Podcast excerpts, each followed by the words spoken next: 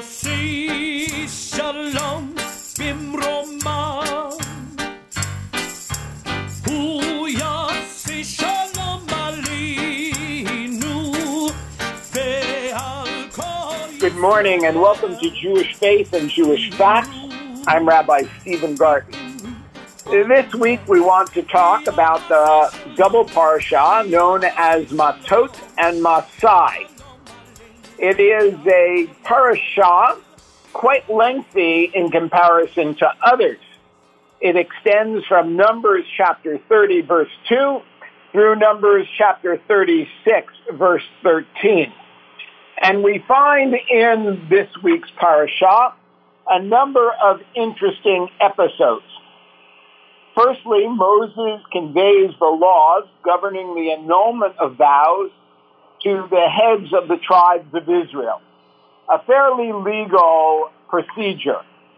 But then we find that a war is waged against the people of Midian for their role in plotting the moral destruction of Israel.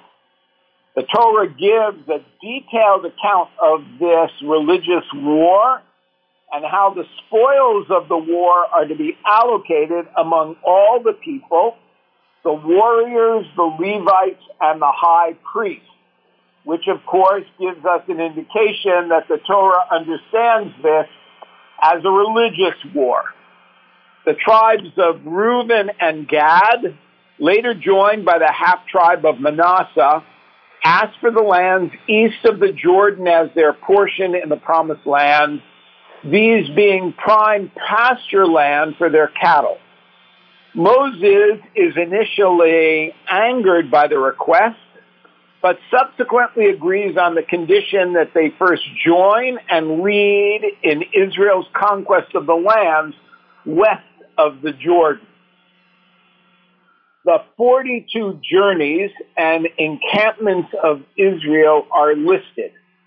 From their exodus to their encampment on the plains of Moab across the river from the land of Canaan.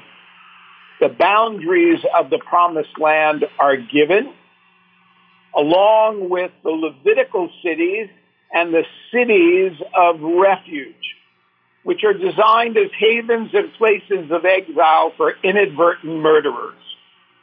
The daughters of Zelophehad marry within their own tribe of Manasseh. These daughters, who we heard of in a previous parasha, so that the estate which they inherited from their father should not pass to the province of uh, an, another tribe with me this morning to chat about our parasha is Rabbi Brooks Sussman. Rabbi Sussman is the founding rabbi and now rabbi emeritus of Kol Am of Freehold, New Jersey. He is an adjunct professor at Brookdale Community College in New Jersey, teaching in the Department of Philosophy, Ethics, and histor- history. He is a lecturer with Dr. Christopher Bolito of Kean University on Judaism and Christianity. He is the founding member of the Jewish Historical Museum of Monmouth County, New Jersey, and curator of May Museum of Judaica in Lawrence, Long Island. Rabbi Sussman, welcome to Jewish Faith and Jewish Facts. It is my pleasure to be with you as well as all those of the listening audience. Thank you. Now, this week's Torah portion, uh, Masay, uh, deals with the final chapters of Numbers.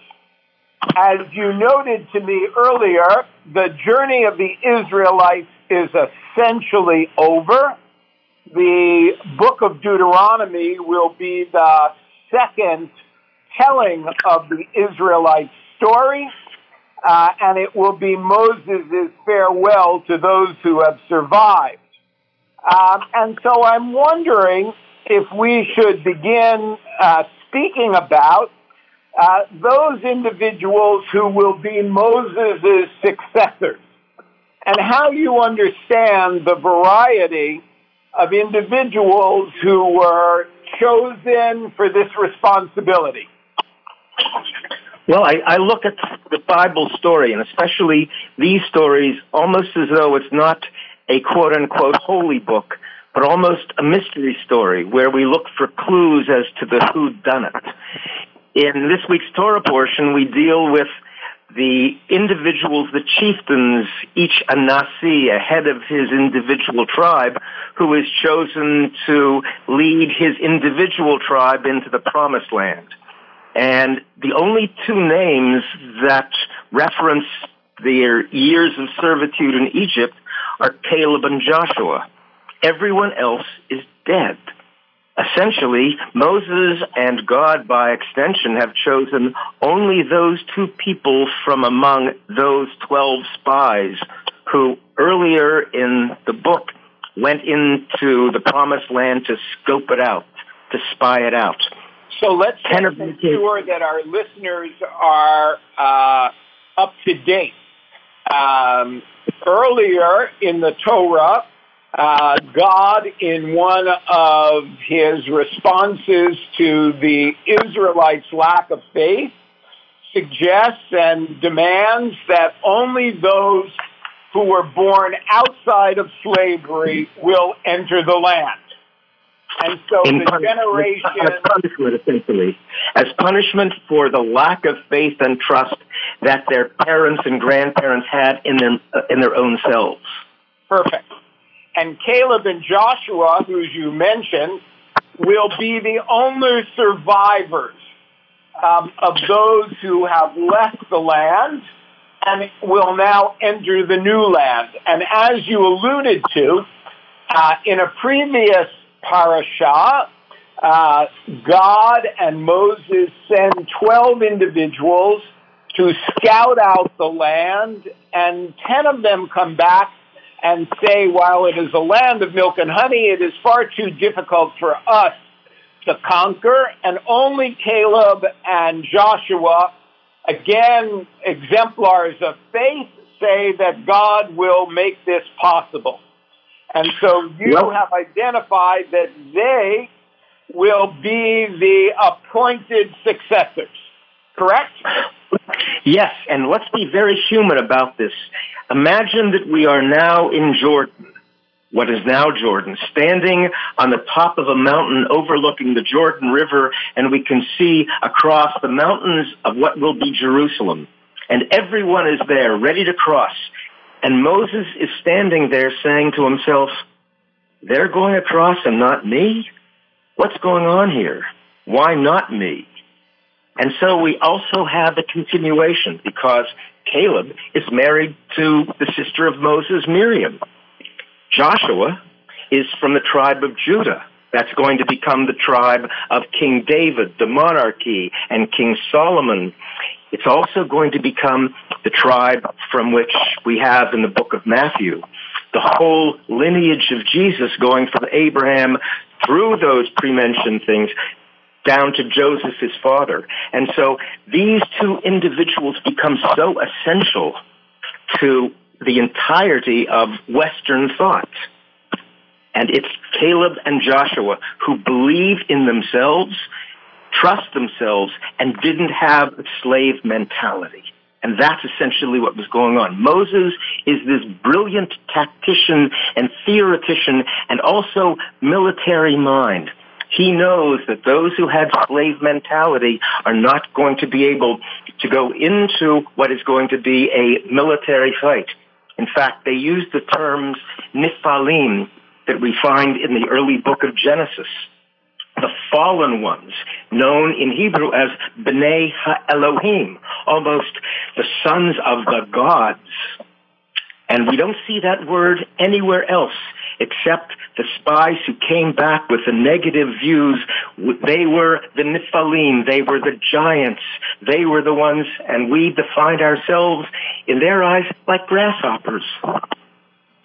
So let me ask you, um, you've offered this wonderful uh, genealogy that uh, in the Gospel of Matthew, Jesus is linked um, to uh, Caleb and Joshua. Caleb, especially of the tribe of Judah, which is the tribe of monarchy and messianism. But is there anything particular in Caleb's personality that makes him fit for leadership? I think the fact that he was against the negativity of the confreres, those ten who came with with his his buddy Joshua.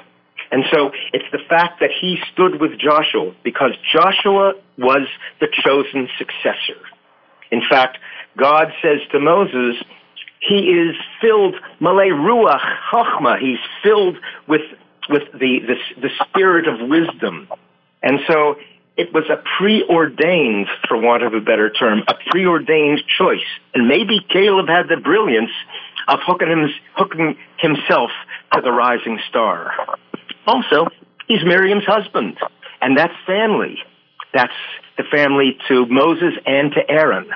And so the choice was very specific and very well thought out in these two characters.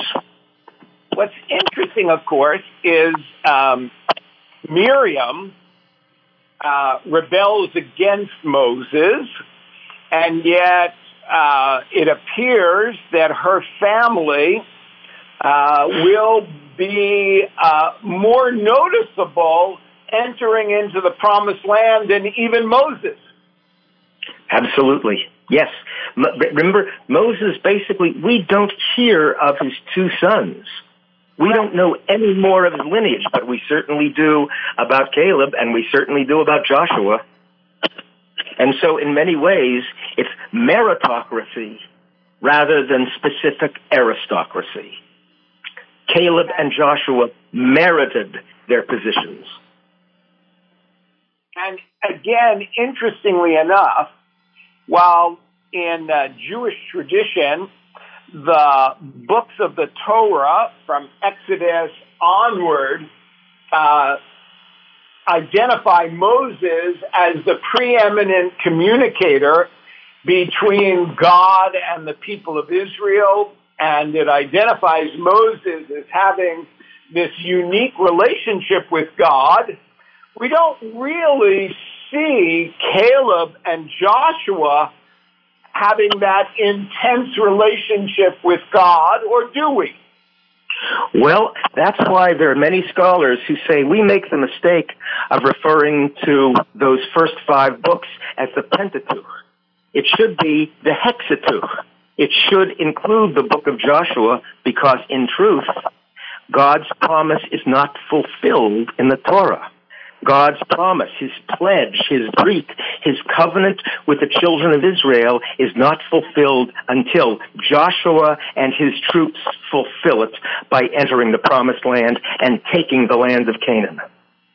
What a wonderful thought so, to share with So what we're doing is Joshua is fulfilling the covenant that Moses was unable to do, although Moses is the supreme, if I can use, covenanter He's the one who received everything. He was the voice of God.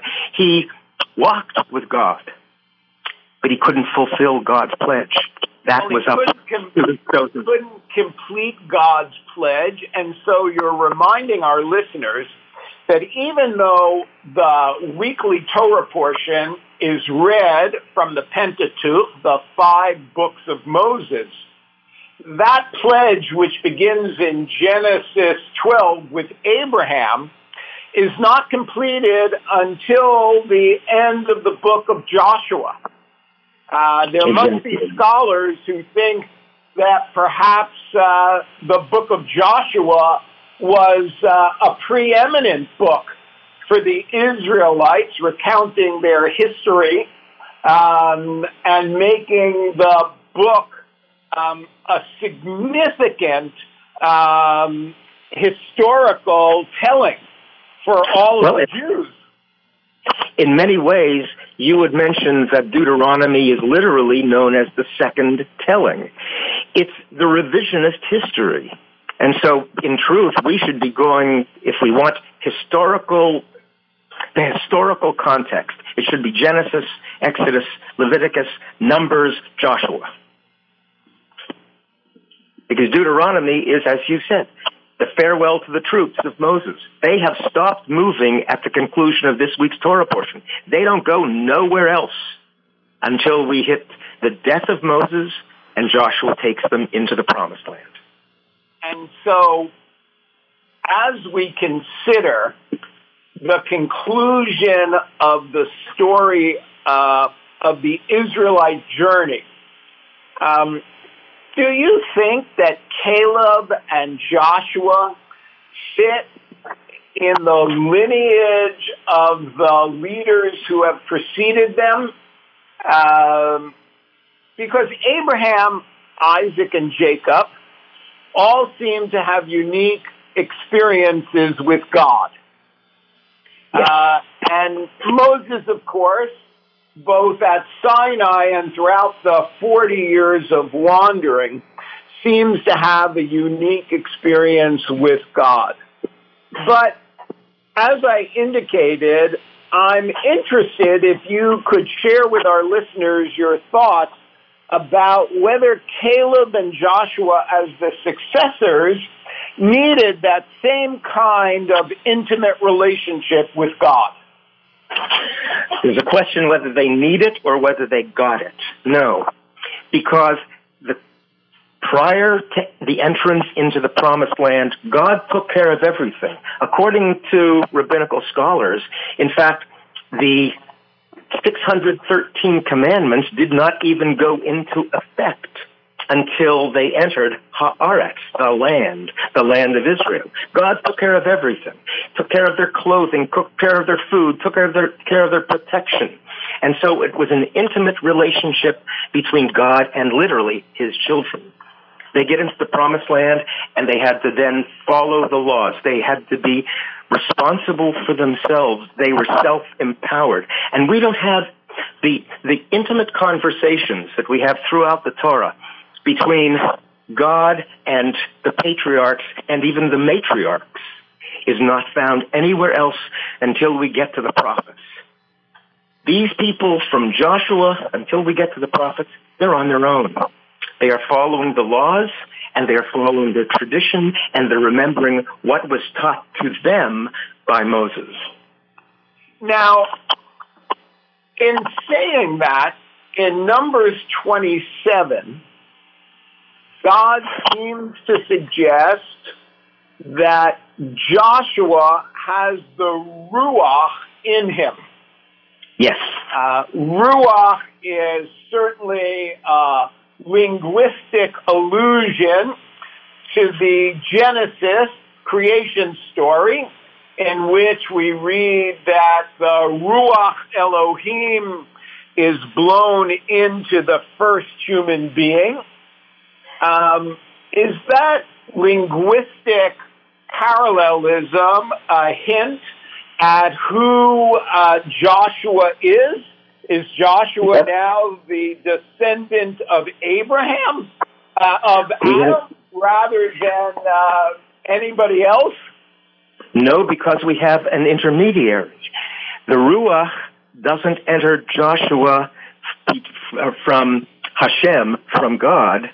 It enters him because Moses placed his hands, Samach Yadav, on uh, Joshua. That's when the Ruach entered him. The same thing that you and I received when the Rosh Yeshiva, our, our president of the Hebrew Union College, placed his hands on our shoulders, and so it was a passing on of tradition, Lador Vador, from one generation to the next, from one rabbi to another. It was the smicha, the placing the samach of his hands upon us that gave us the privilege of being rabbis. That's what Moses gave to Joshua. God didn't, Moses became the intermediary, the passer on, so that God was able then to accept his chosen, to then choose the followers. So I want to pursue that just for a moment. That in Genesis, as I suggested, we have the term Ruach Elohim, the Yes. breath of God, the Spirit of God. uh, the wind of God. The word ruach has many uh, usages within Torah. And so here in the transmission of uh, leadership, the word is used um, to suggest that Moses is able to um, transfer the ruach, the spirit of God, um, through the laying on of hands, which has all kinds of uh, implications religiously and metaphorically. And, for, our, for our Christian listeners, this becomes almost something close to them. Absolutely.